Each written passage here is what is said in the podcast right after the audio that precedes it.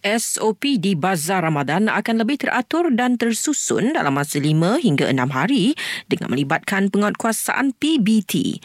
Ujar Menteri Perumahan dan Kerajaan Tempatan Datuk Zuraida Kamarudin, PBT hanya perlu menggunakan SOP sedia ada yang ditetapkan Kementerian Kesihatan.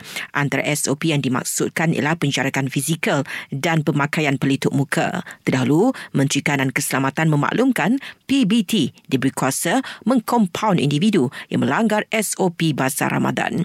Ujar Datuk Sri Ismail Sabri Akub ia berikutan aduan berkenaan ketidakpatuhan terhadap SOP di Bazar Ramadan di beberapa lokasi. Solat Jumat dan Terawih dibenarkan di masjid dan surau di tujuh jajahan di Kelantan sepanjang pelaksanaan PKP di kawasan itu yang bermula hari ini. Menurut Majlis Agama Islam Kelantan, MAIK, kehadiran jemaah di masjid negeri, bandar dan jajahan dibenarkan 70% daripada kapasiti keluasan premis.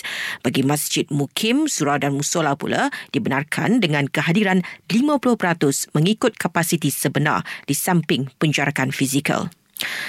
Belum tiba masanya untuk membenarkan semula rentas negeri. Justru Kementerian Kesihatan mencadangkan kepada kerajaan agar sebarang idea untuk melonggarkan larangan rentas negeri bagi sambutan Aidilfitri tahun ini ditangguhkan.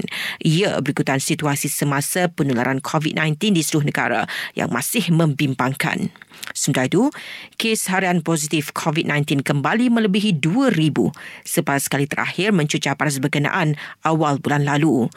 2,148 kes dilaporkan semalam dengan dengan Sarawak mencatatkan kes tertinggi iaitu 502 diikuti Selangor 459 dan Kelantan 221.